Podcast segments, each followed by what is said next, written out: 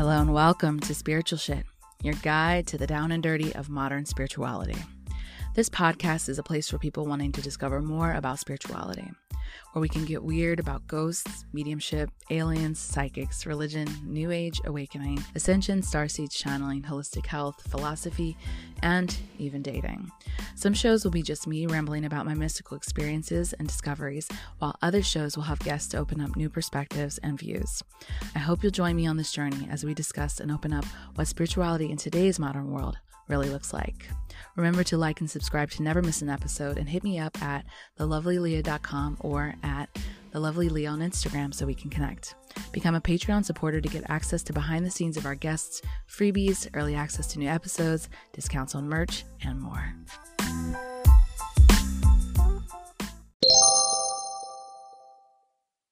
Hello, guys. Happy Monday. I hope you're enjoying not only retrograde, but it is now Scorpio season and it is Halloween week. So get ready for all the spooky shit to go down. Um, which excites me because I like this stuff. And so hopefully uh, you've already submitted your spooky story for a Halloween episode that's airing on Thursday. So there's still time. Uh, we got about two more days to take submissions, so don't forget to do that. I realize that Anchor makes you sign in or something in order to leave a message. So if you don't want to do that, go hit me up on Instagram and leave me a voice message over there, and we'll be able to uh, pull that from Instagram and put it on our show as well. So um, those are the fun housekeeping things we have this week. Um, we're going to go to our listener question the question she submitted, the audio is not very good, so I'm just going to tell you what she said. Her name is Raina, and she asked, um, you know, what do you do when you feel like you've essentially fallen off your awakening horse? Um, the way that she put it was that, you know, like you're kind of like experiencing all these things and having this like very connected experience, and then suddenly it doesn't feel like you're on it anymore or you can't reach it anymore. And I guess my answer to that is is that if we're talking in energy or in vibrations, then at some point you get used to that higher resonance and it doesn't feel so mysterious to you anymore. It becomes kind of normal. So I don't think necessarily, I mean, sometimes people can completely fall off and be like, I'm not in touch with myself right now. And it's difficult for the, them to get back in tune. But sometimes I think you just get used to that vibration and it doesn't feel like you're high anymore, you know? it's almost like your tolerance has gone up for that particular type of energy. So you're not necessarily feeling that that connection being as potent or powerful because it's just something you're used to now. And that's something I experienced. Like, um, I remember before when I would do my readings that I would need to meditate for a long time beforehand and I would need to use all extra crystals and everything. And now it's like, I mean, I don't need no any time at all to be able to tap into that frequency, and something about it doesn't feel mystical anymore. It's just normal to my life or my vibration. So that's a consideration to make. It's also something to look introspectively into and say, what is it you're exactly looking for? Because the awakening process is an opening of that soul introspective experience about what it is that you want to remember. And if you are in the process of remembering that and or have remembered it, then ta-da. That's the exciting thing. So there is more process and progress to that, but it might not feel as crazy as your first experience. Um, it's kind of I hate to liken it to this, but it's like the first time you get high. but it's it is that you may be in that process of feeling like you're chasing that high again, when in reality, you've gotten used to that particular vibration. So it's going to feel more normal to you. So, just something to consider as far as checking how you feel about that. And hopefully that answers your question. Let's get on with the episode. Kelly Knight and her partner Brandon own the Modern Mystic Shop, a beautiful metaphysical store located in Atlanta, Georgia. Kelly is a renowned tarot reader and the host of the Sunday School at Modern Mystic Shop podcast. She has been featured in Goop, Nylon, She's Next, Empowered by Visa, and the Atlanta Business Chronicle 40s Under 40s list. Together, they aim to make mysticism mainstream by sharing ancient spiritual knowledge applied to the modern day person. After gaining quite a following on her Modern Mystic Instagram page, Kelly Knight set up a shop in a brick and mortar space where she leads people on their spiritual journeys to learn about the deeper aspects of themselves. Through tarot card readings, crystal work, and energy healing, she seeks truth and transformation. Modern Mystic provides tarot readings, energy work classes, as well as a selection of mystical tools, crystals, and apothecary products for purchase. Her philosophy is to make Mystic mainstream. She wants to create a space for all types of people to feel comfortable exploring and learning about the deeper aspects of themselves through all things mystical, and she also believes that everyone has their own intuition that will not lead them astray. Most notably, she's come out with a new book called Spells for the Modern Mystic, a ritual guidebook and spellcasting kit that provides very real practical spells to use for your modern day life. Stay tuned on how you can get your own free copy through our Instagram giveaway. And please welcome Kelly to the show. Hello and welcome to another episode of Spiritual Shit. I'm your host, Aaliyah Lovely, and today we're speaking to Kelly Knight, who is the owner of the Modern Mystic Shop and the new upcoming book, Spells for the Modern Mystic, or actually it's out right now, the Ritual mm-hmm. Guidebook. So say hey to everybody. Hi guys, thank you so much for having me. Thanks so, so much for being on. It's nice to have another Midwestern girl. I hear you from Georgia, right?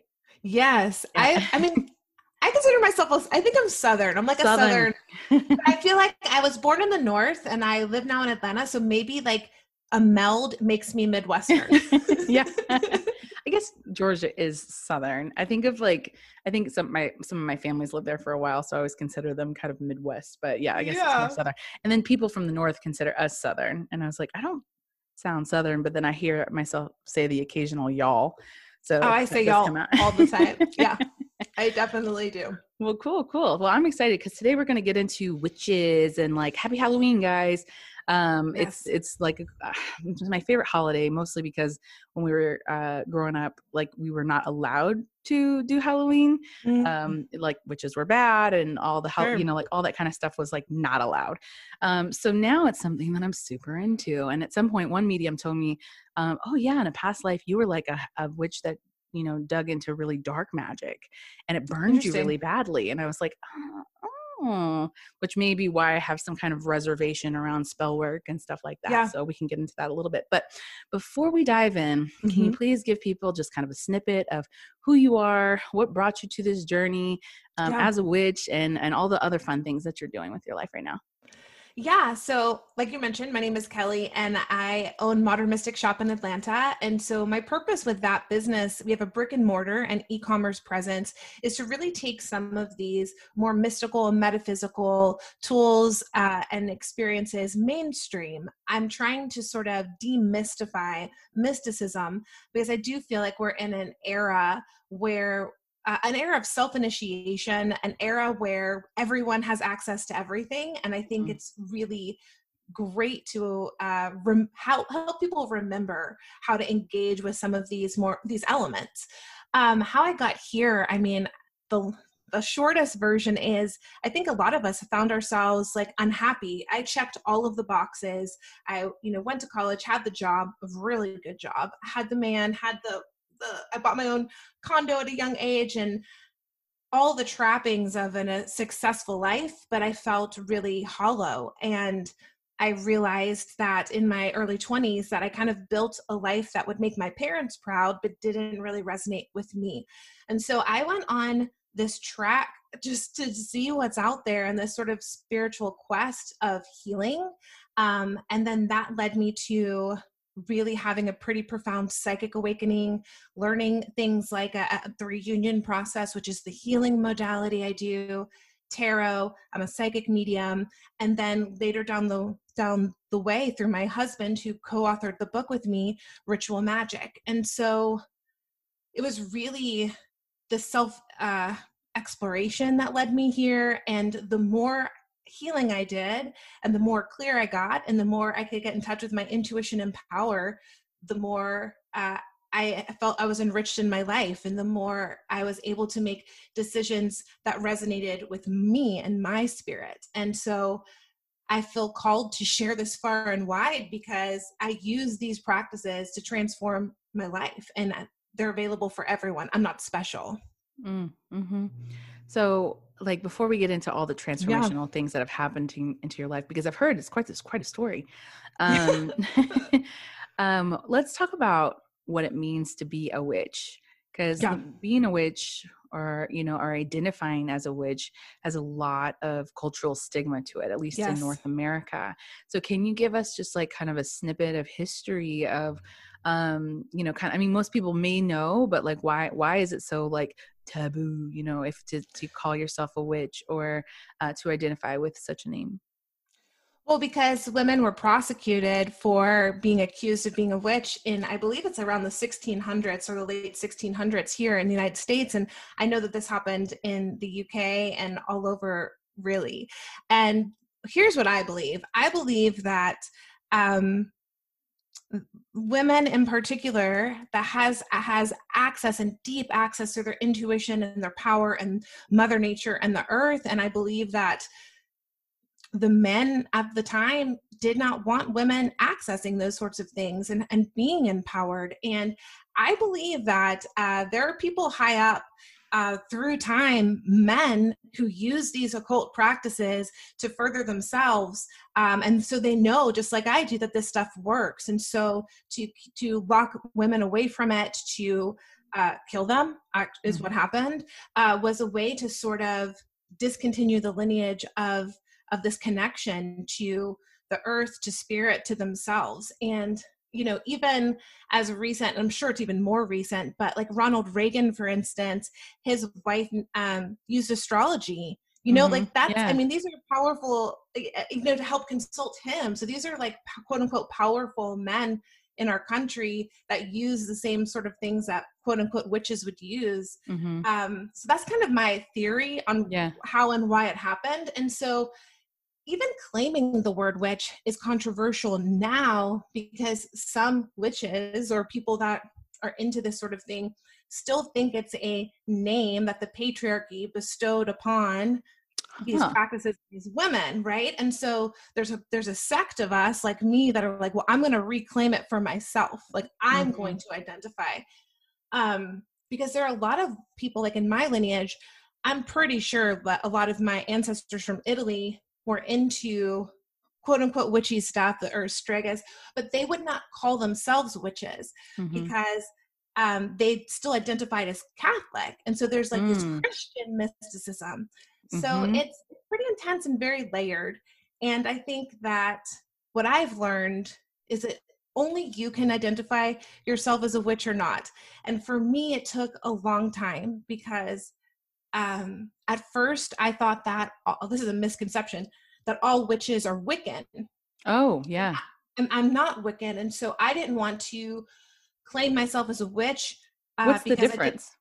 A Wiccan, it's more um, like uh, like they would consider that kind of like a religion, like oh, a religious okay. practice, right? Mm-hmm. So they mm-hmm. celebrate these holidays and they identify as it's sort of more like um I don't know if they would say it's a religion, but it, it, I think so. Yeah. And I didn't want to say I'm a witch and like be disrespectful to a religion, mm, right? Yeah. Yeah. So I had to kind of go through that. I had to go through my fear of my Catholic upbringing, which taught me that if it's not Jesus, it's Satan, yeah. you yeah. know, and um, it's evil, mm-hmm. and all of these things that I think a lot of people go through, especially if you're raised with some sort of Abrahamic religious mm-hmm. tradition. Mm-hmm. Yeah. yeah. Yeah. That's, that's funny you said that uh, about the you know the powerful men. We, when we think about even like the Illuminati or something like yeah, that, like sure, very scary occult kind of group or whatever that is advancing themselves towards the elite.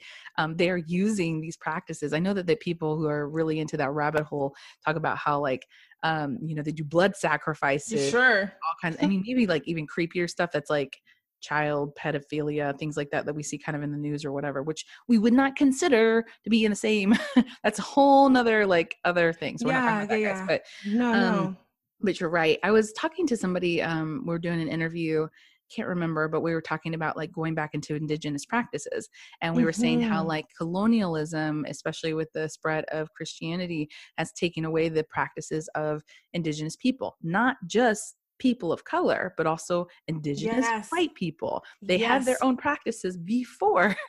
um, Yes. You know, the the the church kind of came along and said you have to do this one or this one. What you've been doing for you know millennia is not acceptable anymore. And so Scandinavian witches and you know like all the different um more I guess Nordic or traditions. Anybody, whatever, doesn't matter. European Sure. um had their own practices beforehand that were serving them just fine. And that's hundred percent true. And I really realized that when I started studying, because I, I was sensitive to cultural appropriation when it came to like my spiritual practice. So it's like I so I was curious about my heritage personally. And so my background is Hungarian, Irish, and Italian, but I mostly resonate with my inher- uh, Italian heritage. And so I started studying Italian witchcraft. And um, I remember during that process getting really sad because it's like how this even wasn't that long ago yeah. that these practices were more regular and here i am now having no idea almost 40 years old you know well that time i Mhm. was younger but that this was part of my culture and uh, actually reading through some of the books and seeing how i was doing these rituals already intuitively it was yeah. super validating to Mhm. me um but yeah every when when it's a disservice to everyone when you whitewash everything Mhm. including to white people Yeah. I, I mean yeah. it, it- it, really because you're everyone's homogenized and Mhm. you lose your roots and i think that's what's so beautiful about these ritual practices is that you actually get with a lot of the work that we recommend you get in touch with your ancestors you Mhm. get in touch with your innate power you get in touch with the elements and the directions and the planets these cosmic forces um and they're transformational Yeah, it's really beautiful too. Because I, I started, I watched a documentary talking about how, which is the origin of like how even you know these kind of traditions came up, became around their cycle, and um, you Mhm. know they're them collecting around the time that they bleed, and Yep. like going with the moon, and you know, um, you know, utilizing crystals and and spices and sages and all kinds of stuff to come together in like this circle and to you know form this sisterhood if you will. And Mm. in that i mean they made something incredibly beautiful um really terrible and scary. Mhm. and it like, yes it's the power thing. Right right right. Um okay so fast forward we are in Yeah. 2020 and still um, are we still here? still here yeah. Still wake up all right. Um so now like that we're in this place where we've kind of reclaimed these old origins and these old traditions and stuff what does it mean to you to be a modern mystic? To me it's actually taking some of these ancient practices and incorporating them into 2020 and, and making them really practical um, and integrating them into my daily life and my daily routine. I think that a lot of people when they start remembering i think it's really what we're doing remembering how their ancestors probably use some of these practices they still feel separate so Mhm. it's like oh i've got my mystical side Mhm. that i won't tell anyone that i'm pulling tarot cards and you know um, doing ritual on the on the new moon and then they have their like you know uh, identity that goes to work or Mhm. that is in front of their family to me uh, working towards being a modern mystic is integrating your Mhm. your spiritual practices and beliefs into all aspects of your life um in in modern in the modern time mm-hmm. Yeah, because it's interesting because I see how like a lot of like energy healers and and Reiki artists and um, crystal healers and things like that, like people always kind of separate those things from witches. And Mhm. um, it's interesting because I heard you talk about that on an interview at some point because you were like, I identified more as an energy healer, and then Mhm. coming to the time uh, to the term witch and trying to like integrate the two. Um, I think like that in in that right, like would someone have to classify themselves as a witch or like I Mhm. mean obviously not, but like there it seems like there's no real category. yeah that's what's so great like Yeah. You get to decide how you identify and you could do spells and use ritual and have altars and not identify as anything and Mhm. i think that's what's so beautiful about this new age that we're in where um, we're learning through like uh, the acceptance of even sexual orientation or you know how you identify racially like Mhm. everything is so fluid and dynamic and complex that that you get to decide when it serves you and when it doesn't or what what resonates Mm-hmm. and i think that's empowering in itself Yeah. Yeah. Um, can men be witches? yes Yes, yeah okay. i'm married to one i'm married to one yeah and i think it's even cooler in a way because it in order for a man to adopt that archetype they have to get a sense of rightness with their inner feminine Mm-hmm. right and Mhm. i think it's even i think it's so incredible to actually um witness a man be comfortable with that say yeah i'm a witch and it Mm-hmm. Yeah. doesn't have to look like a woman or an old woman like Yeah. whatever the archetype is from like snow white or whatever yeah. Like the no warts and bumps and stuff like Yeah, that. right? the Um, so okay, so you said that that your first um or maybe I misinterpreted that. You started Sure. working with um union magic oh it's called oh um it's called the reunion process So- reunion process. What is that? So, so this is a healing modality that I learned probably 10 or 12 years ago. Not a lot of people use it. It's it's not really well known. The the man who invented it named Peter Schupman lives in Atlanta, so that's how I came into contact with it.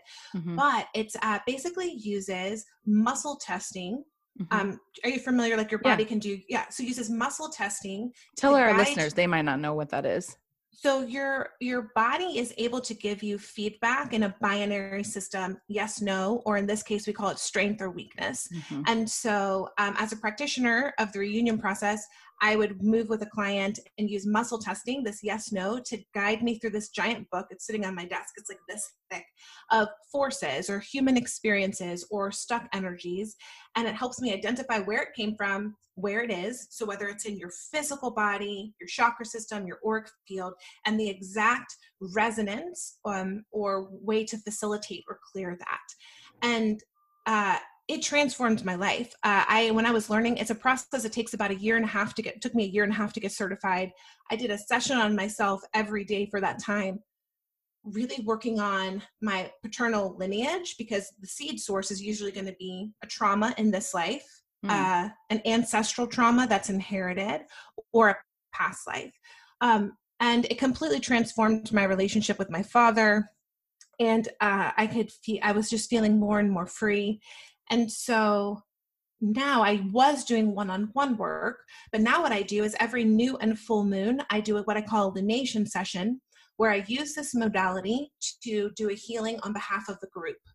And i pull cards i have the, uh, the focus and the intention and then i act as the surrogate and i move the energy uh, and clear the energy and then i send after uh, the recording to the, the people who have subscribed that i give the the story of the session so here's what came up here's how it relates and then the guided facilitations which are usually they sound like guided meditations but Mhm. the facilitation is when you're actually actively working to transmute or alchemize the energy Hmm. um, i'm probably the only person on the planet that is using this modality for group work Hmm.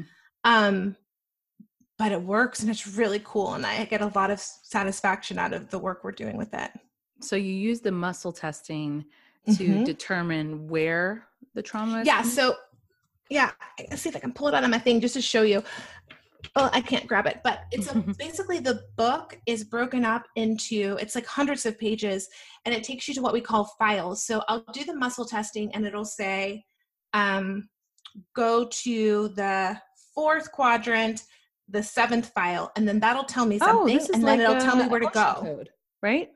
i don't know what emotion code is Oh, okay, sorry. I've heard of something like that where they do the muscle testing that has the quadrant system that kind of locates where you're holding something in your body.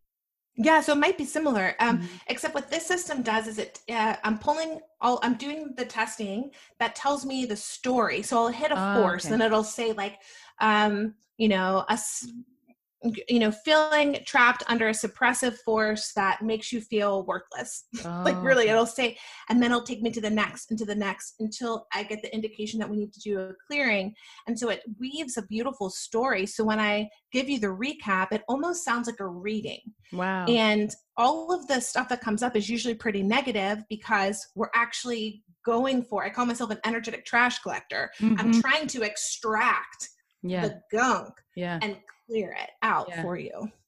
Wow. And you do that for a group. Yeah, so I do it for a group, which is so cool. Um, and we have a subscription. So it's and what I I have found as a practitioner, uh, I love working with the same people over and over again. Mm. And so I've gotten to the point in my career where I'm usually not taking on new clients. So if you want to get a reading with me, you're part of this membership and I offer it to those folks. And then mm-hmm. the same people, you can do a one off session, but usually people spend a few months or, you know, yeah. ongoing um, because it, I know that those people are doing the work right, to right. really appreciate the reading and they're yeah. trying to transform. Yeah, yeah, that is really cool. Um, so, what other forms um, after you came into contact with that mm-hmm. of, of magic did you start to experience and or practice? So um, it was first the reunion process and kind of at the same time tarot. Mm-hmm. I really got into tarot and I had an instant knack for it. Um, and I remember one of my teachers saying, and I always hold this with, I think it's for everyone, but she said, you know, the cards always tell you the truth, like mm-hmm. me specifically. Like yeah. they don't, they always tell you the truth and um, i really started getting deep into tarot and the reunion process and then also i don't know if you'd call it magic but um, gestalt therapy was a big part like uh, what is it what called? it's called gestalt therapy which mm-hmm. is where it's sort of like the kind of therapy where you don't worry about the past or the future you get in touch with what's happening right now and it's very cathartic so like you might throw a tantrum you mm-hmm. might you know have a um, conversation like with an empty chair with that is your father you know to help mm-hmm. move through this energy um, and then also at the time uh, buddhist studies was really interesting to me so it's kind of like all of this stuff at once um, and then but what really turned the corner into sort of like witch territory for yeah. me was the ritual magic. So my husband, uh, while I'm doing all of like the tarot and energy work, and that was sort of my, and then also I was at the time trance channeling and doing mediumship because I had this um, very abrupt awakening where I was in a group session where we doing deep hypnosis work and I had a cyst on my wrist that I was going to have to get surgically removed. It was gross and big uh, in that meditation, it miraculously disappeared, never to come back again. During the meditation? Yeah, during the hypnosis meditation session. That's fucking wild. It was crazy. So I had a instantaneous healing. Now, mm. nothing like that has happened to me before or since, but mm.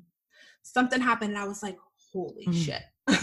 yeah. And then during that time, I had like this experience where it felt like so I thought it was just like tripping, but like uh, mm-hmm. some someone kind of like something some I don't know opened kind of my skull and kind of was working on my brain and it kind of sounded in my psychic sense like someone's working under the hood of a car mm-hmm. and i was like oh i'm just hallucinating this is interesting mm-hmm. then the next day pretty much i started hearing and seeing through my third eye like all of these um angels deities yeah. guides like all at once. Yeah. and so that was pretty intense. Um yeah i was gonna say it was overwhelming. It was super overwhelming. And um and that's why it's hard for me to teach people how to build their intuition because for me it was like healing work healing work healing work for probably five years straight then boom all turned on. Mm. Um, but people usually have a more gradual process yeah. like can you coach me through this it's like all i know to do is heal mm-hmm. and then for me the lights turned on yeah um but while I was doing this, my husband was doing some of this work alongside of me, but he really dove deep into more shamanism mm-hmm. and then also like occult magical practices. And mm-hmm. so he was really and still is like that's his primary modality. And so he started teaching me some of the rituals that he was learning. And I, it was probably now about four or five years ago, I was very depressed, very stuck uh, for months on end, which is unlike me. And luckily, I wasn't beating myself up around it because I'd done enough work on myself to know, you know, something will come of this. Um, and he gave me the road opener ritual, which is in our book. And I did it on the full moon with my fullest intention. I did it like my life depended on it. And I didn't even have a specific target for it. I just needed expansion. I needed to lift the depression. I just needed just I was so stuck. What and did, what did that entail? And what is what do you mean by target?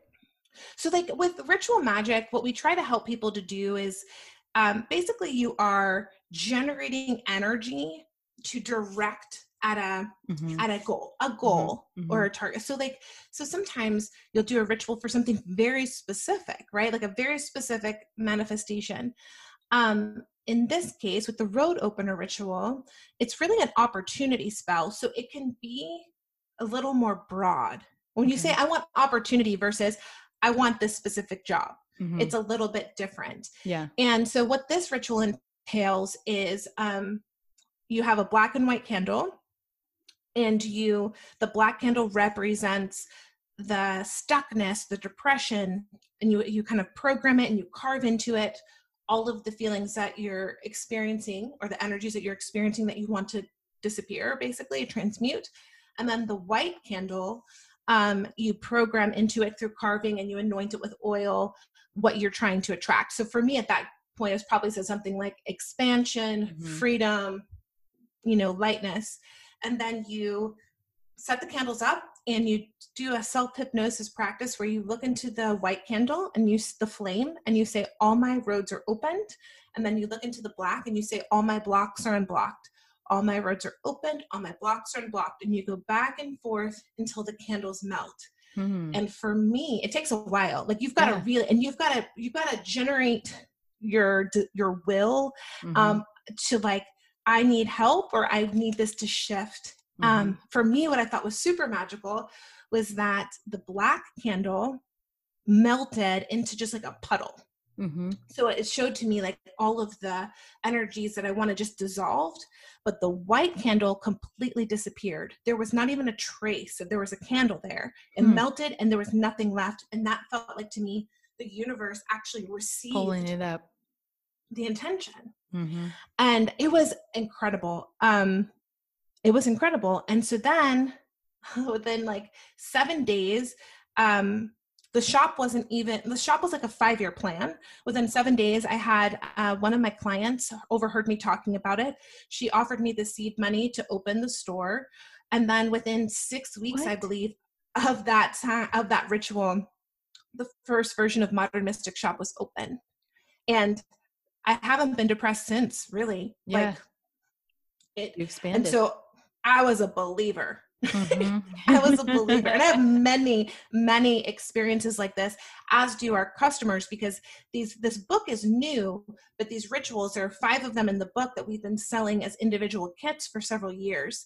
And yeah. we get so many um i'm not i'm not special in that like you can do it too i have so yeah. many customers that that have amazing results yeah yeah that's incredible because, like, you even just kind of specifying, like, looking at the candles at each one uh, as you're doing that, you are marking such a deep level of intention towards mm-hmm. like not just not just in the operation of like carving and you know whatever but in it's like a like a meditation and it i is. think a lot of times when we're trying to manifest things people want stuff fast and mm-hmm. so they won't do the there's actual physical work you can do yeah uh, to ingratiate or not ingratiate, but like to to generate that energy uh, for sure for your manifestation. That's wild. So well, you put um, you put yourself sorry to interrupt, but you put yourself into a hypnotic trance, right? And the benefit of that is you actually skip your conscious mind and you get it out of the way so that you can clear out your unconscious and subconscious mind, which is really what magic is in this case. I feel like is just removing the blocks to mm-hmm. what's already waiting for you. Mm-hmm. And a lot of times we actually need to trance out in order to do that because we keep engaging the conscious mind that's sort of sabotaging mm-hmm. the the thing now does it matter what color candles can someone just like get some candles at home and like carve them on there like does it matter it does matter. Um, in our book, in our kit, we give you black and white candles. Mm-hmm. Black candles are really powerful because the reason why it matters is our psyche and collective consciousness assigns certain um, energies, whether we know it or not, to different colors, like mm-hmm. different representations, the symbology. And so part of ritual magic as we teach it is it's like a psycho spiritual endeavor. It's like the psychology and the energy. Yeah. And so um black is really great for removing blocks or for protection. Now we picked white because white can be substituted for anything. Mm-hmm. any so if you need a pink candle and you only have a white one use the white candle. Mm-hmm. but then um as you get in the book, you'll see it'll say use a pink candle or the white candle in it provided mm-hmm. in this kit. Um, but I think Spectrum because of the color. psyche. Yes. Yeah because the black would include all the colors white includes mm-hmm. no colors um, there's a girl who i was watching on instagram and this may be a controversial question yeah, um, but our me. Kind of our um, ideas of black and white even within race we have in yes. our etymology there's this conditioning that black is bad and white is good and like all that. Like do you have any uh, input about that? Because when i asked about like does the colors matter obviously on a spectrum basis when you look through science and look at a rainbow black is the amalgamation of all of the colors put together and white is the absence of it. So like at least that's how i understand it on a spectrum level. Um, what is your input about that yeah that's a really interesting question i mean i would say in ritual magic at least black is a very str- it's the strongest color and mm-hmm. it's actually the that that you can pull up like power protection like I, and and white is a little bit I don't want to say less powerful, but the fact that you can it does it's not so solid like it can mm-hmm. stand in for anything is kind of interesting i've never actually thought about um your question in terms of candle colors but mm-hmm. Um i'll have to i don't want to that over about that i was just like someone yeah, yeah. one time and i thought about that's that interesting like, that's very interesting etymolo- etymologically yeah I, i'm not sure but um but i do I, I don't know like i do know whether it's programmed or not our psyches and this is some mm-hmm. some of the work that we're doing right is right, unlearning right. Yeah, yeah but our psyches do identify uh certain uh, emotions mm-hmm. feelings mm-hmm. and a lot of magic is generating the emotional energy to transmute yeah. with different colors so like red for lust yeah pink for love you know yeah. green for abundance yeah i mean i know that as a photographer as well um, because mm. like when I mm. use photos that are you know black and white versus color or whatever, like I even have a visceral response to the color red that makes me feel angry. And mm. so, not that red is angry. Like I look great in red, but I don't never wear it. yeah, it takes up too much energy. And so, even in my house, my house is very like nude color and like very um you know there's some black and white here and there but like for for the most part monochromatic because it takes up too much energy to actually engage with yep. the rest of the colors and so i can save more of my energy whatever so that yeah, there is there is truth to that for sure sure um so you did this spell and then you did yes. the store and then you know like what else has happened since you started to really put in this uh this ritual magic into practice yeah i mean I, I use it very frequently. I mean, some of the most amazing. I mean, do you want to hear stories? Yes, do you want to hear like specific? Oh gosh, yeah. okay. This is this is one of the crazier stories. Is that the crazier the better? Okay, uh, I love ancestral work, and I do feel like now that this book is a little, is out into the world, I am understanding that I'm. Uh, um, it feels like the primary function of this book is to help people connect with their ancestors, and it feels like from a woo-woo perspective, all of our ancestors are going to be pushing these books into the hands of the people because it's a way to like now you know how to connect with us. We've yeah. been waiting to yeah. help you.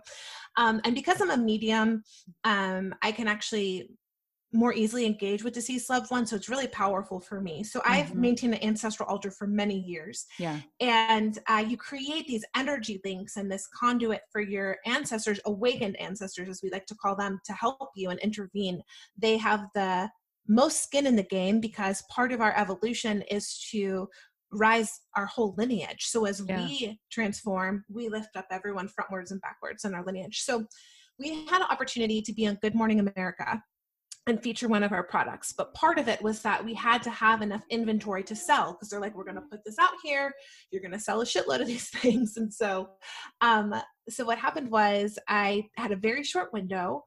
I did all of the earthly things you know to do to get this money you know ask called your parents yeah. you know ask you know like called the bank tried mm-hmm. to do all this stuff and nothing nothing nothing was working so i looked at my phone and i realized that the date we were supposed to be on the show was uh, december 17th and that's my grandfather's birthday the grandfather who is on the altar and so it pinged me like okay you've got to ask grandpa so i mm-hmm. sat in mm-hmm. front of the altar i had like 24 hours left to make this happen and i said grandpa if we're meant to be on Good Morning America on your birthday, you, you need to make this money happen. Um, and I let it go. Mm-hmm. So I leave the altar. We have this sort of intense conversation with Grandpa Meatball, is what I called him. He's my mm-hmm. Italian grandpa. and I, I I go to get a massage at my friend's massage studio. She said, "How you doing?" I said, "Oh, just trying to make tens and tens of thousands of dollars fall out of the sky so I could be in Good Morning America." I go into my massage with another practitioner. She takes her client. I come out an hour later, and she said, "My client's going to give you the money." I was what? like, "That's what I said," and I was like, what? She's like, yeah, my client overheard what you said to me. She asked me about it when we were in the massage and she's going to give you the money. So she comes out, she's about my age, and she said, I've never met you before, but I've been a customer of your store for a few years. Huh. I really admire what you do. I have this sum of money that I've been asking the universe to send me, um, like a female business owner. Like I've wanted to use this money to help for this purpose. So, how much do you need? How long do you need it for? And we made the transaction. Damn. Right? Yeah. right. And so, so Dear I have, universe, I need a down payment for a house. yeah, but that's how that goes. That's yeah. how that goes. And when you, I believe, especially when you, I, I was, it was almost like every day that I pour into this ancestor altar and building this relationship, it's like I put money in a bank and yeah. I was able to make the withdrawal instantly because mm-hmm. I had created that flow and that relationship and i make them really strong in the 3d because i give them offerings i give them i clean their altar i give them energy so they're actually able to maneuver things here um so that's that's a really outrageous but i also use this ritual work i mean i believe it's in our book the ritual for committed relationship i believe that's how i met my husband brandon that we wrote the book together mm-hmm. um i can go more into that if you'd like i mean i've got dozens yeah. of examples well let's go backwards because you said something about putting energy into the altar i want to mm-hmm. know more about the altar process now currently I don't have what I would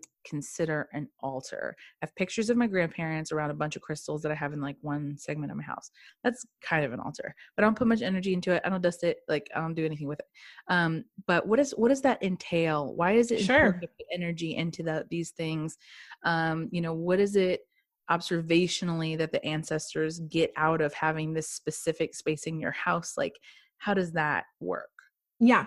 So you kind of, I'm sure you do have an altar. If you just like added one glass of water and a candle, you would have it. Um, first of all, if anyone's to do an ancestor altar, it's in our book, but I just want to say like, uh, don't put any living people on your ancestral altar. No. Like we only, we only want just pictures of deceased loved ones and people who are actually in your lineage. So you don't want like a picture of your grandfather with his best friend who's not in your lineage, for instance. So just in case people are trying to do this on the do you fly, need to cut them out of the picture, or do they, can you just um, so they're not visible? No, take them. Yeah, take them, cut them out. I mean, I did to the degree. This is really savage, but I had a picture of my grandpa and my grandma um, their wedding picture and I didn't want my maternal grandmother on the altar. So I like cut it out and it's just my grandpa. And she is actually one of my ancestors, but it just felt like to me this is a space for my paternal grandmother and maternal grandfather. So shit, I have the picture I have up as is my grandfather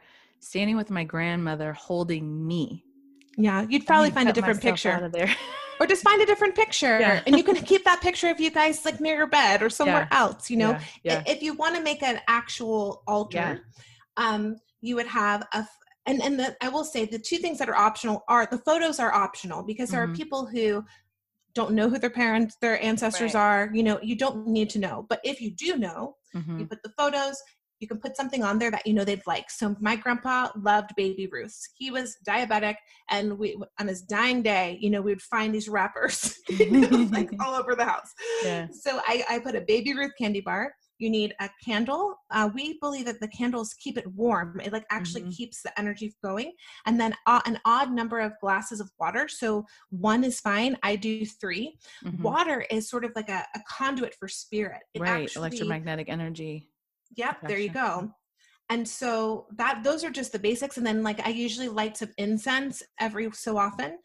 Um and and it really gives them a place to anchor in the 3D. You also, mm. if you'd like to place it in the northwest corner, that's the direction that's most amenable for ancestral connection. And then you don't want to put it anywhere that you would would not want your grandpa sitting and watching you. So like mm-hmm. bedroom, bathroom, bedroom. probably probably yeah. not. The best places are like kitchens or mine's in the dining room, communal family spaces. Mm-hmm.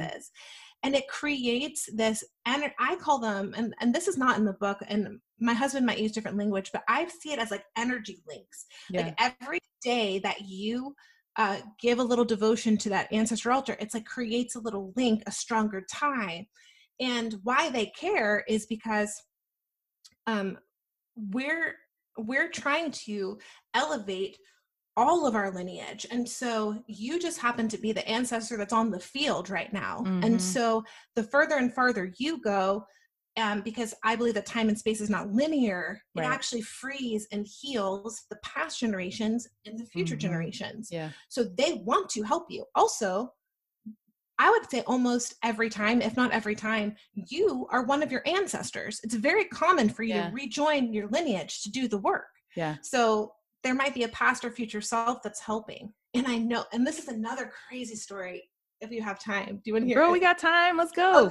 Okay. well, um, and this is this is how like I know that this stuff really works. And every time I tell this story, I do tear up. So who knows? Maybe I will or won't. But last Christmas, my whole family was um at my sister-in-law's house or my sister's in-laws house which is about 45 minutes away from where i live. They have this beautiful house and we all just kind of camped out there cooking for a few days. And my dad got the idea to cook our family's uh, heritage dish. It was my grandmother's favorite dish called chicken paprikash it's like an hungarian dish and the lore in our family is if you want to marry someone you cook them chicken paprikash and they will propose to you. And it's worked every time every time um, and so that's just sort of the lore of the dish and yeah. so my dad had this crazy idea to take 10 people from this mansion basically to my little bungalow house 45 minutes away to cook this meal we didn't have the ingredients. We had to pack them up. We don't have the pots and pans. We don't have the space. But I'm like, sure, everyone just mm-hmm. come to my house. Mm-hmm. So I, my dad's teaching my sister how to cook the meal, yada, yada, yada. And I see out of the corner of my eye my grandmother sitting on my ancestor altar. Oh. And I knew that she brought them here mm-hmm. because she wanted to engage with the family. Mm. And this, she like planted that idea. And this corner, this little corner in my house is where her energy is the strongest and where she can actually participate. Yeah.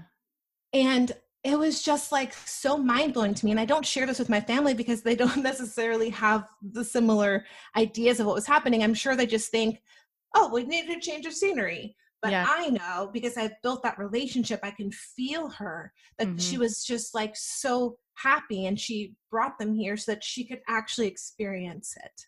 Wow. That's powerful. Yeah. It was so cool. You know, like there's so much so, you know, growing up um, you know, Christian or religious or whatever, there is so much of that stigma still in foundational, like as spiritual as I am, that is like that sounds like idolatry and you know like that sounds like worship sure. and you know all that kind of stuff but it's so beautiful because like and in my belief too i'm a medium as well and like not a practicing medium but i, I see and interact yeah. with them as well and I just like I know that they're not dead you know like yep. the energy is not dead and so they've just kind of like gone over to this other hill or in this other room essentially mm-hmm.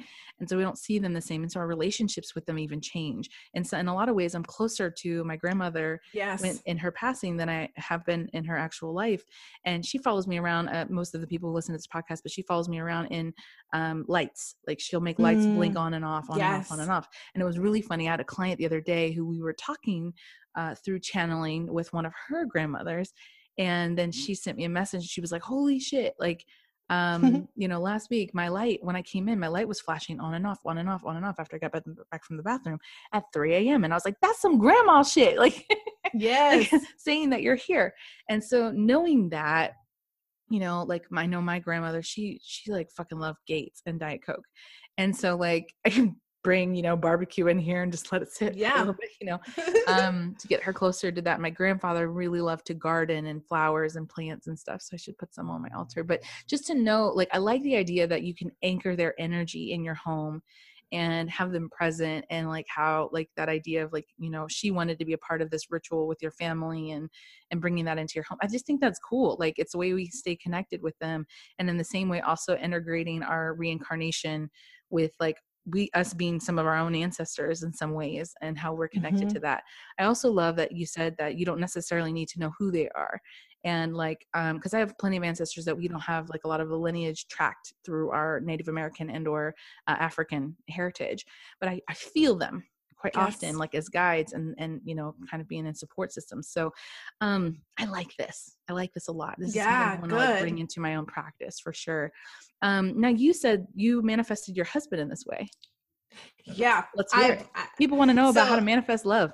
Yeah, lady, it's you can do it too. This is sort of a ritual that I created before I even knew what ritual and spell work was and I was so this is how I know that I've been doing this a long time because I just created it and it worked and so we're offering it in the book.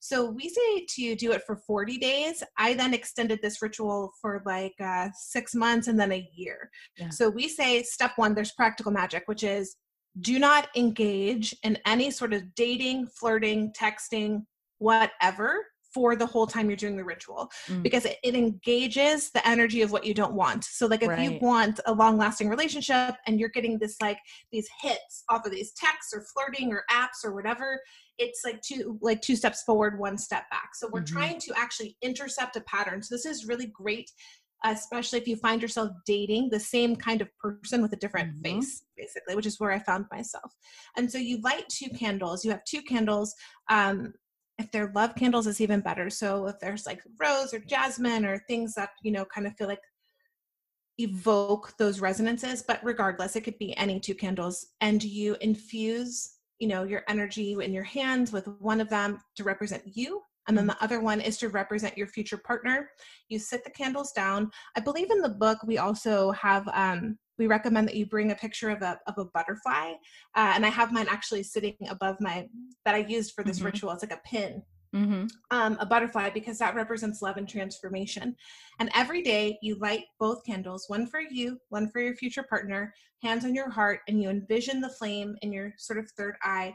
And don't get too stuck on like what the partner looks like, but just envision both of them sort of like coming to life as these figures and the prayer is that you're both basically doing the work that you need to be able to come see each other Mm-hmm. and you or meet each other. And you do this every day for 40 days. I did it for a year. I met my husband prior to this but we were we didn't we were like in the same sphere but didn't right. really connect. Uh, about 10 months in i could tell he was wanting to date me but i was like so into this. I'm doing this for a year. So it was like nope but then Mhm. afterwards we wound up dating and then shortly get, thereafter getting engaged and married. Mm-hmm. how fast was that process? I mean within a year we were engaged and then we weren't engaged for more than a year. Yeah yeah. So, so i mean it's pretty fast i guess. Yeah. Um yeah. Cool and here we are. So that was that's like a, that was a quick version of it but all of these rituals that we put in this book are are rituals that we use. Like when Mhm. i was doing my wealth altar for the book it Mhm. was the ritual that was in the book you know what i mean so i'm yeah, not giving yeah. you like the b-sides i'm giving you guys we're giving you the work that we do to get to to do some of this um this transformation work in our lives Yeah. So I have the book in my hand, and I, I think Yes. like you guys should know. First of all, it's it's beautifully and wonderfully made. Thank and you. I love like I have a really weird thing about page texture.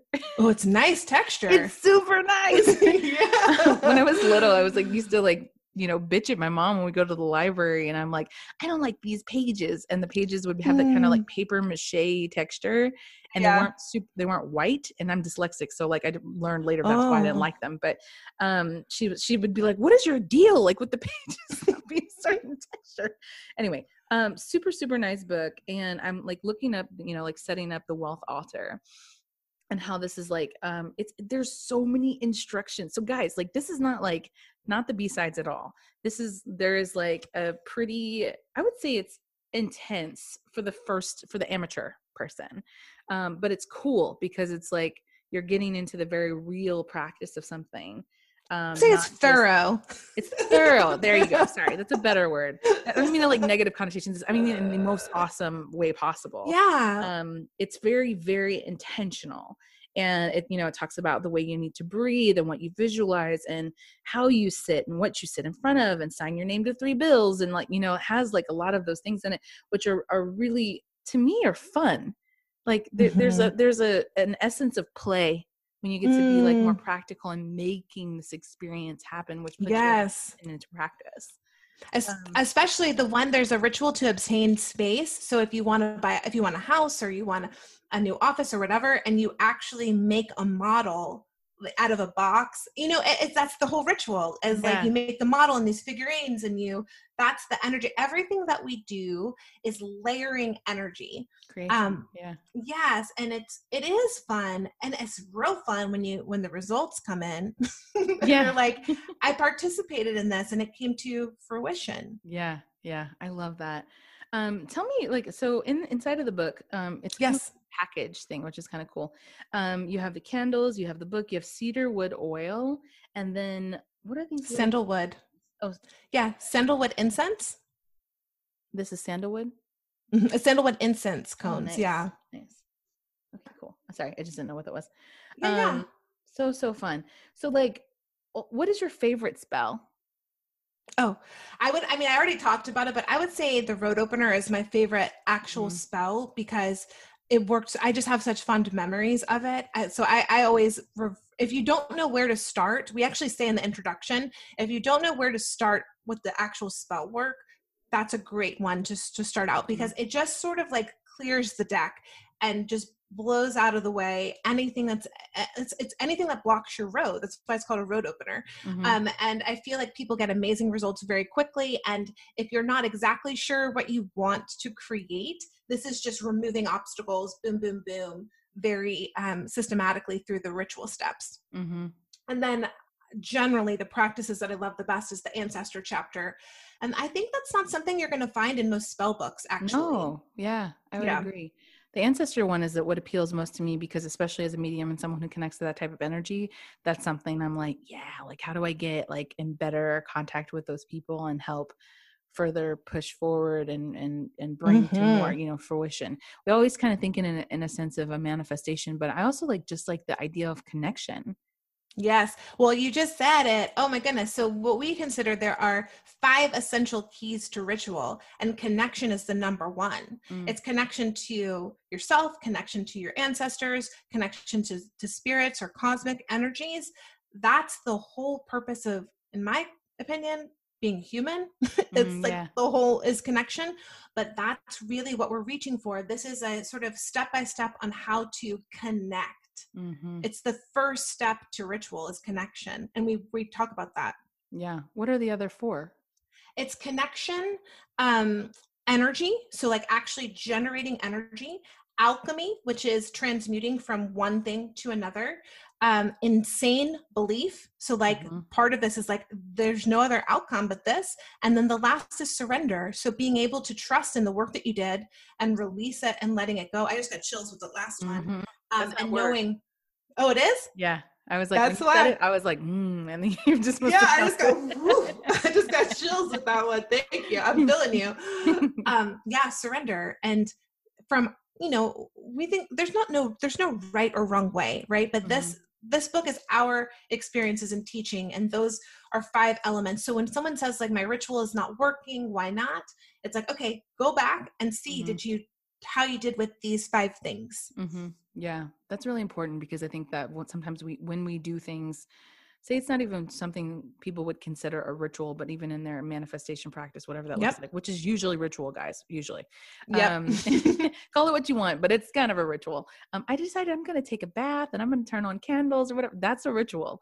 Um, Yes. So, you know, but that they don't believe, you know, they don't ultimately surrender to what that is and that they don't trust themselves. And so, like, I think it's important. I love how, like, you're just so inclusive and making it, you know, it's for everyone that everyone can participate in this. Everyone has access to this.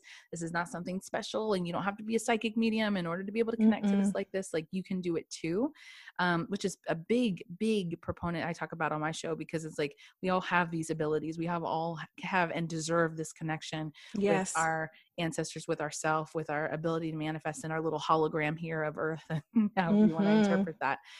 So, what would you say is kind of like the deepest principle of Mm. being a witch? I would say neutrality. I would say neutrality and being able to approach your spiritual practice, your life in the center at that zero point of the polarity in which we live and understanding that neutrality that there's respect to be paid to the light and the dark there's work to be done in the light and the dark and the more neutral and the more you can hold and resonate in that neutral space the less you're going to be yanked by the polarities of the environment you know the, the societal issues and things that are going on and then your own internal polarity movement. Because i think neutrality is the highest place of power and potency and effectiveness with your activism with your relationships with your spiritual practice i think that's that's a and that's what i'm striving for and i that's that's my personal work so other mm-hmm. people would probably have different opinions but that's that's what i'm constantly trying to it's hard it's very hard yeah. to recalibrate into that that space. It doesn't mean that you can't get fired up about things you know or or take action but i feel like it's when you get to the sense of that that neutral space those actions that you're taking are going to be aligned and impactful mm-hmm. and not reactive right like I, I love that concept too from also for the perspective what you said loving the light and the dark um, understanding the light and the dark, the, the shadow and the light. I think in even in unquote unquote witchy terms, when people are talking about healing and they're like, I just want to get to the light. I want to be a light worker. I want to be this. I want to be that. And it's like, nah, bro, like you literally have to go into the shadow and not to fix it to like, you know, yes, we're trying to heal those things, but you have to love all of it. Like it's a holistic thing in that essence of neutrality. So I think that's a beautiful message. that's a great question. So many things. Thank you. Um, so before we go, what's, yes. what's a lasting impression you'd like to leave on our audience? I would say that I feel like now more than ever, uh, your intuition and discernment is not a luxury item. Mm-hmm. it's something that's a necessity to help you navigate through whatever's coming and I don't know what's coming. This year has been crazy. My gut is telling me it's not going to let up anytime soon. Mm-hmm. So to uh, to really harness and and get clear and and and follow the practices that get you most clear, most intuitive so that you can navigate whatever's coming with your own discernment and not like I was saying get pulled um, in, in either direction. I think it's now a matter of almost survival in a way. I hate to be fatalistic, but like I'm so grateful that I've had you know a decade or more of, of honing these skills i thought and i did kind of think they were a luxury like oh it's pretty cool that mm-hmm. i'm extra good at marketing because i'm psychic mm-hmm. like that's a fun thing yeah. um but really i've learned this is the way of the future and this is how we're going to move move forward together so that would be my double down whatever practices get you more clear more intuitive and and stronger discernment beautiful i love it like there are so many new practices i'm going to start integrating mm. in my mm. life now yeah and i'll get you in one of my lunation sessions i'll send you a yeah. link so you can try it out to see if you like it that'd be super fun guys i hope you like deeply listened to everything that she had to say today and we're getting ready to go over to patreon and just have a little mm. bit of fun mm. over there with some fun questions and stuff that are you know for Halloween. Um, but before we go, actually, so we're doing a giveaway on my Instagram um, for the book Spells for the Modern Mystic, a ritual guidebook and spell casting kit. So if you go over to my Instagram right now, there will be a post that we just posted. I haven't made the terms as of yet since while we're recording, um, but go find that post on Instagram to be able to enter to win that giveaway. Um, and then join us at Patreon to hear a little bit more about Kelly's story. Again, thank you for listening. We love you guys. Make sure to rate and subscribe so you never miss an episode and share this episode with someone you love. We'll see you in the next one. Bye.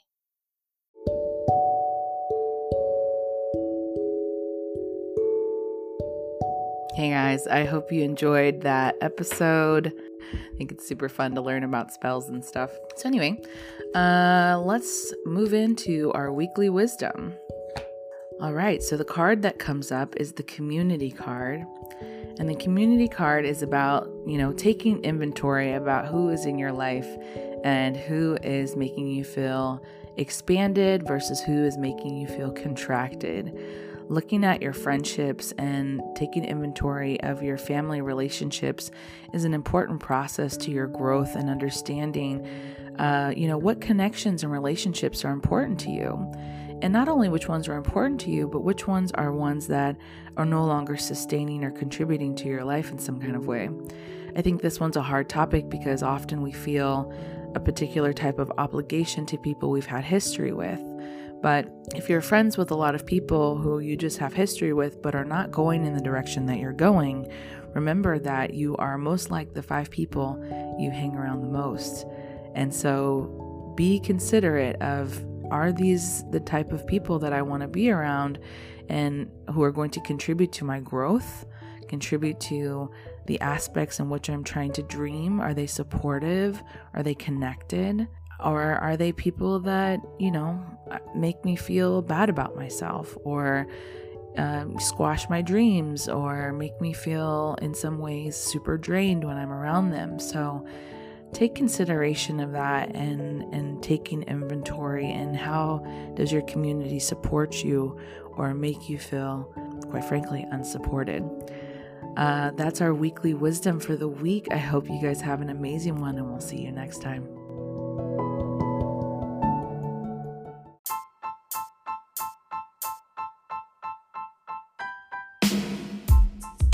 Hope you enjoyed this episode. Please share it with someone you love. And if you're interested in becoming a client for energy coaching or card readings, find me at thelovelyaleah.com to read more about what I do and to book your own session. And don't forget to add me on The Lovely Aleah on Instagram for daily content and inspiration and hang out with me on Patreon. As always, thank you for listening.